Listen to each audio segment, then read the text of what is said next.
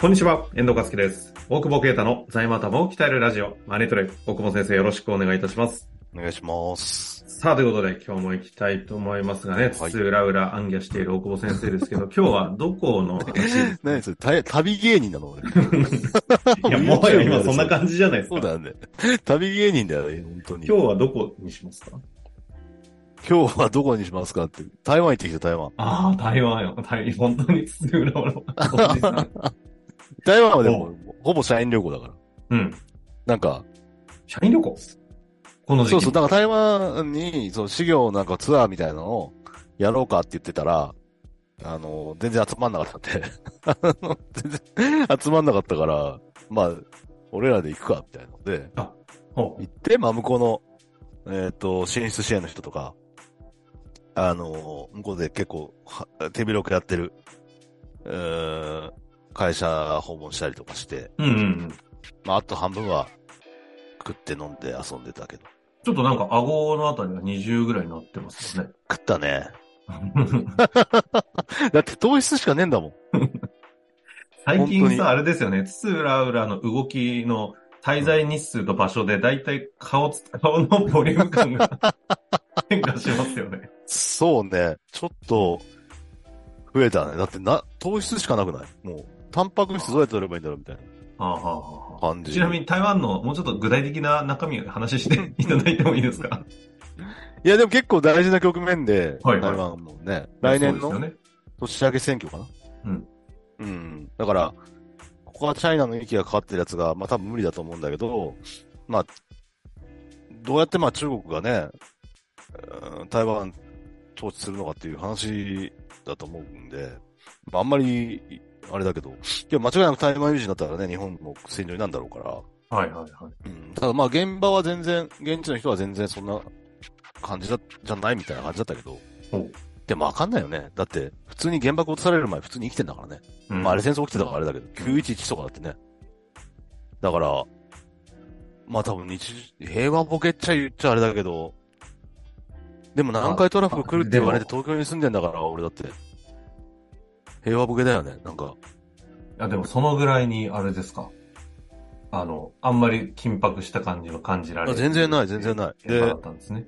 うん、全然ないし、日経も、だからだ、なんかだいぶ、結構行ったのが7年前だったのかな。今ほら、iPhone で、写真、エリアで検索する写真出てくるんじゃん、iPhone。うん、うん。あれで見ると、その時、まあ、そういうことですか。昔、ねあの7年前に台湾行っ7てた。年前だなと思って、それでほ、行ったところでさ、きお気に入りとかは Google に入れられんじゃん、Google マップに。うん。で、Google マップなんだろうと見たらさ、あの、クロムハウスとさ、あの、スナックだったっていう、 スナックっていうかクラブか。 また行ってきたけどさ。台湾で。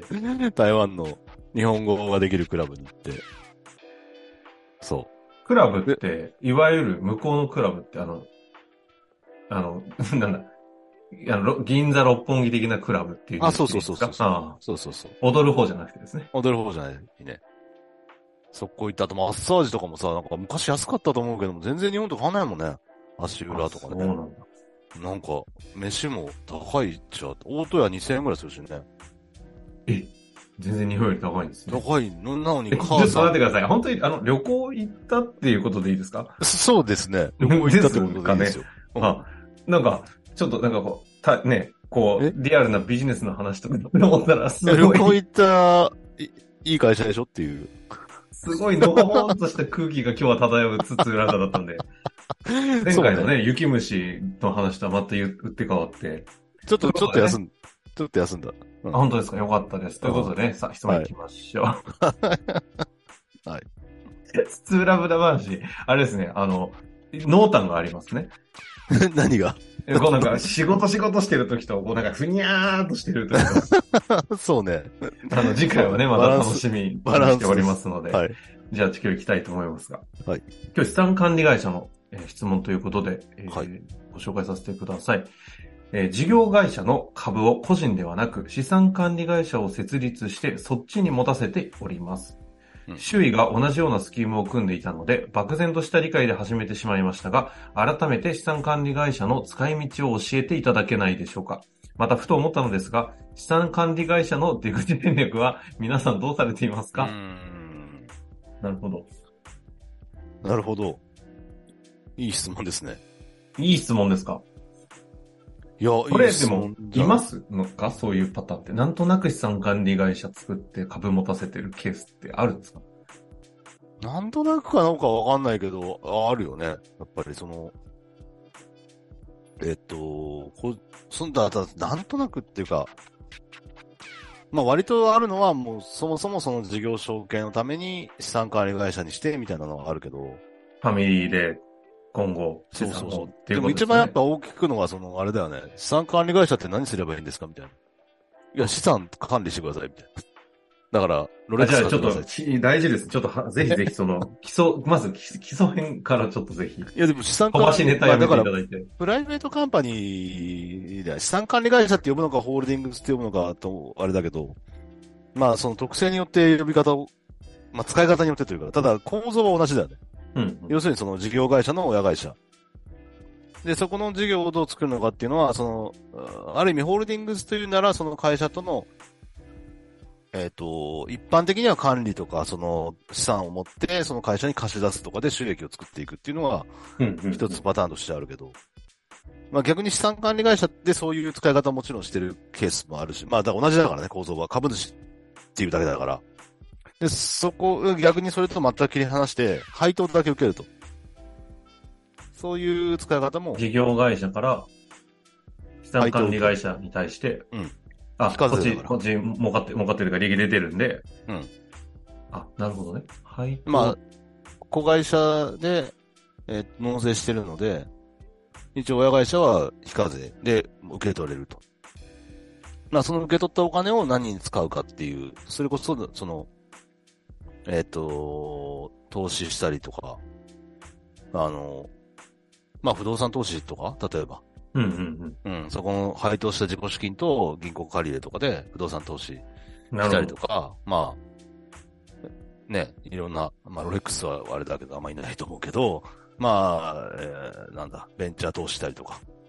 まあ、なんかそういう使い方をするっていうのが、まあ一般的なのかな。だから配当、ただ配当は非課税なんで、えっと、一般的にその資産管理会社の方でプライベートな資金、えっと、経費を、まあ、プライベートな経費を経費計上するっていう、プライベートな経費日ってどういう本意味語だがっちてょっと話しだいけどですけ どね。ただまあ一般的にはその、経営コンサルとか、いろんなことをやるよって定価になってると思うんで、うんまあそれに紐づく経費として、えまあ、お事業会社の方につけない費用というか、事業会社の方に紐づかない経費をつけるみたいな感じが多いのかなと思うけど。ただその場合に配当が非課税なんで、PL 上は利益出てるように、例えば配当1000万もらって、経費1000万使いましたみたいな。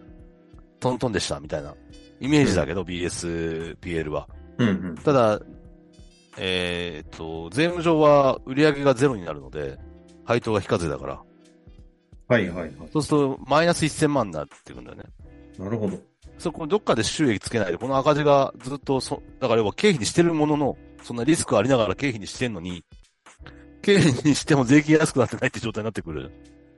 だからな、何がしかの収入は入ってくるようなことをするのが一般的だと思う。その自分、例えば個人的にやってるコンサルはこっちに入れるとか。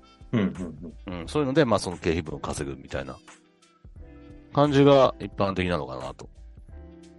これそもそものこの事業会社に対して親会社としての、えーと資産管理会社だったりホールディングスとして呼ぶ。うんで当然事業会社の株は、まあ、うんパーセンテはいろいろあるんでしょうけど、まあ、一旦100%全部親会社が持つとして、うんここれ、えーとさっき言った、ねえーとも目的は多いのは大体まず何なんですかだから目的は、本来は出口だと思うよね。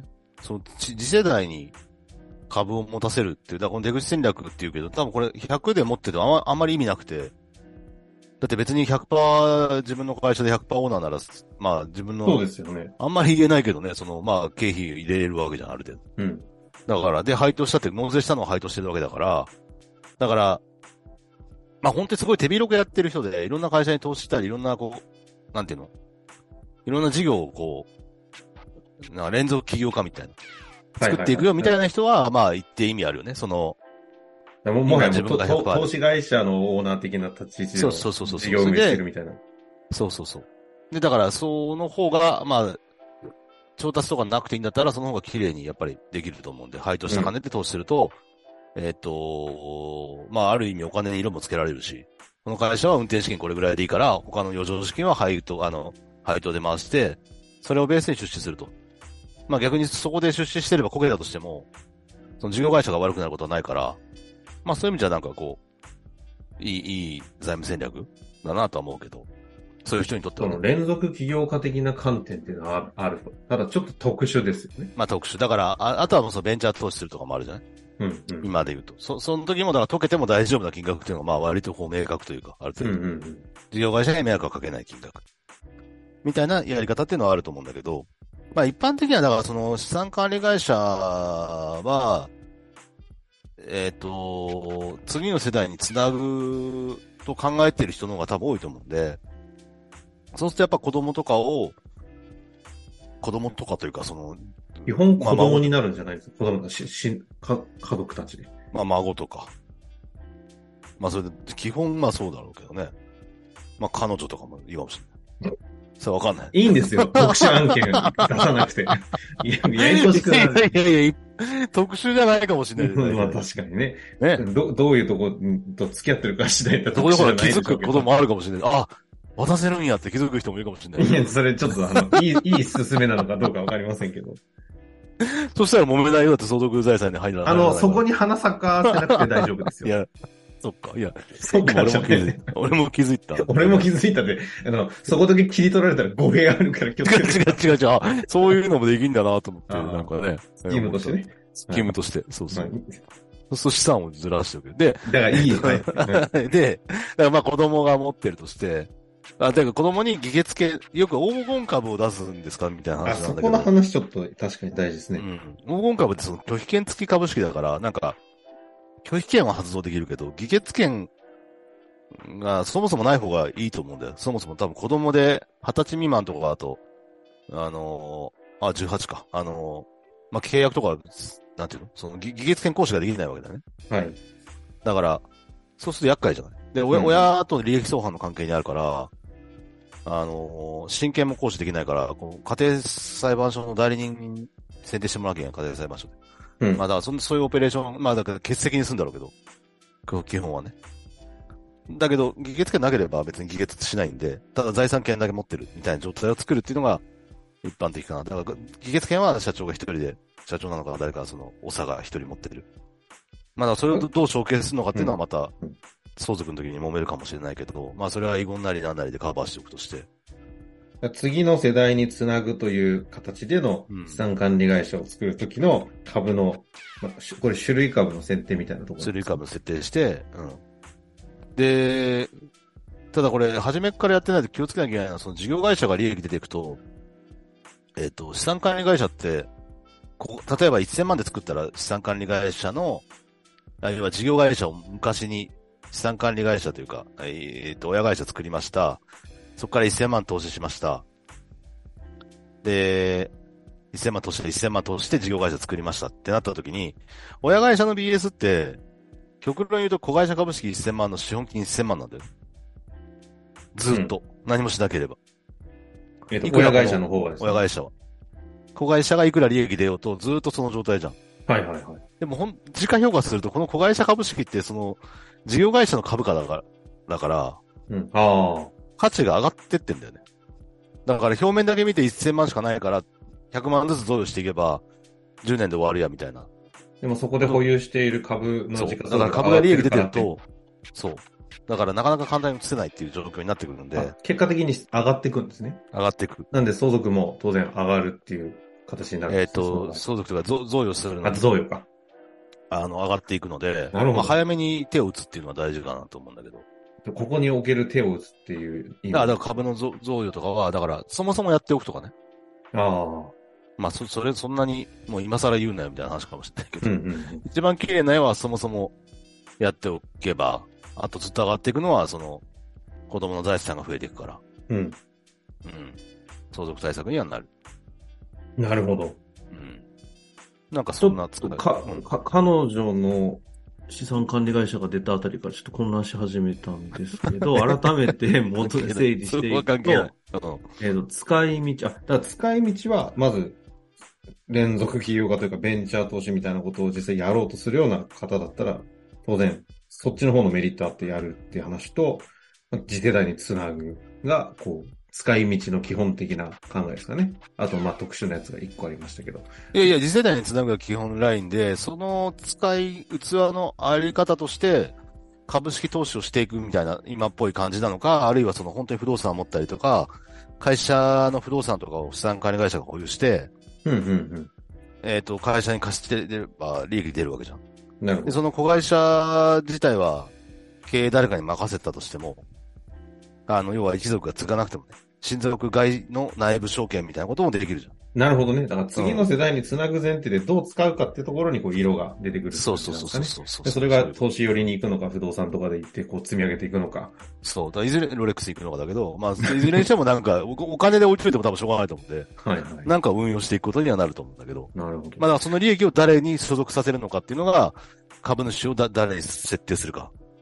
で、それが本人だと、まあ、通常うまくいってるだろうから、あの、相続税が莫大になるので、うん。早めに増用して、次世代に、まあ、子供でも孫でもいいけど、移ということですねしていくみたいなそんなイメ早ーめジかなにしていくうとん。で、株、資産管理会社の、えっと、株に関しては、あの、ち若い孫とかにやっていく場合には、いろいろ議決権ありなしとかを注意していかないと危ないぞそうとそうそうそいうところで今日は言ったんですかね。ううんこの辺話受けて、また質問ありましたらという感じがよろしいでしょうか。 意外とやってきてないですね、資産管理会社の話ちゃんと。そうだね、確かに。ううんん。うん結構多いからね、やっぱ現場では。あ、そうですか。うん。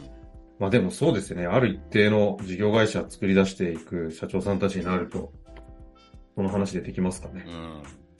まあということで、はい。終わりたいと思います。次回の普通ラも楽しみにしていただけたらいやとど思んない番組だます。ということで終わりましょう。ありがとうございました。ありがとうございます。本日の番組はいかがでしたか番組では大久保携帯の質問を受け付けております。ウェブ検索で税理士カラーズと入力し、検索結果に出てくるオフィシャルウェブサイトにアクセス。その中のポッドキャストのバナーから質問フォームにご入力ください。また、オフィシャルウェブサイトでは無料メルマガも配信中です。ぜひ遊びに来てくださいね。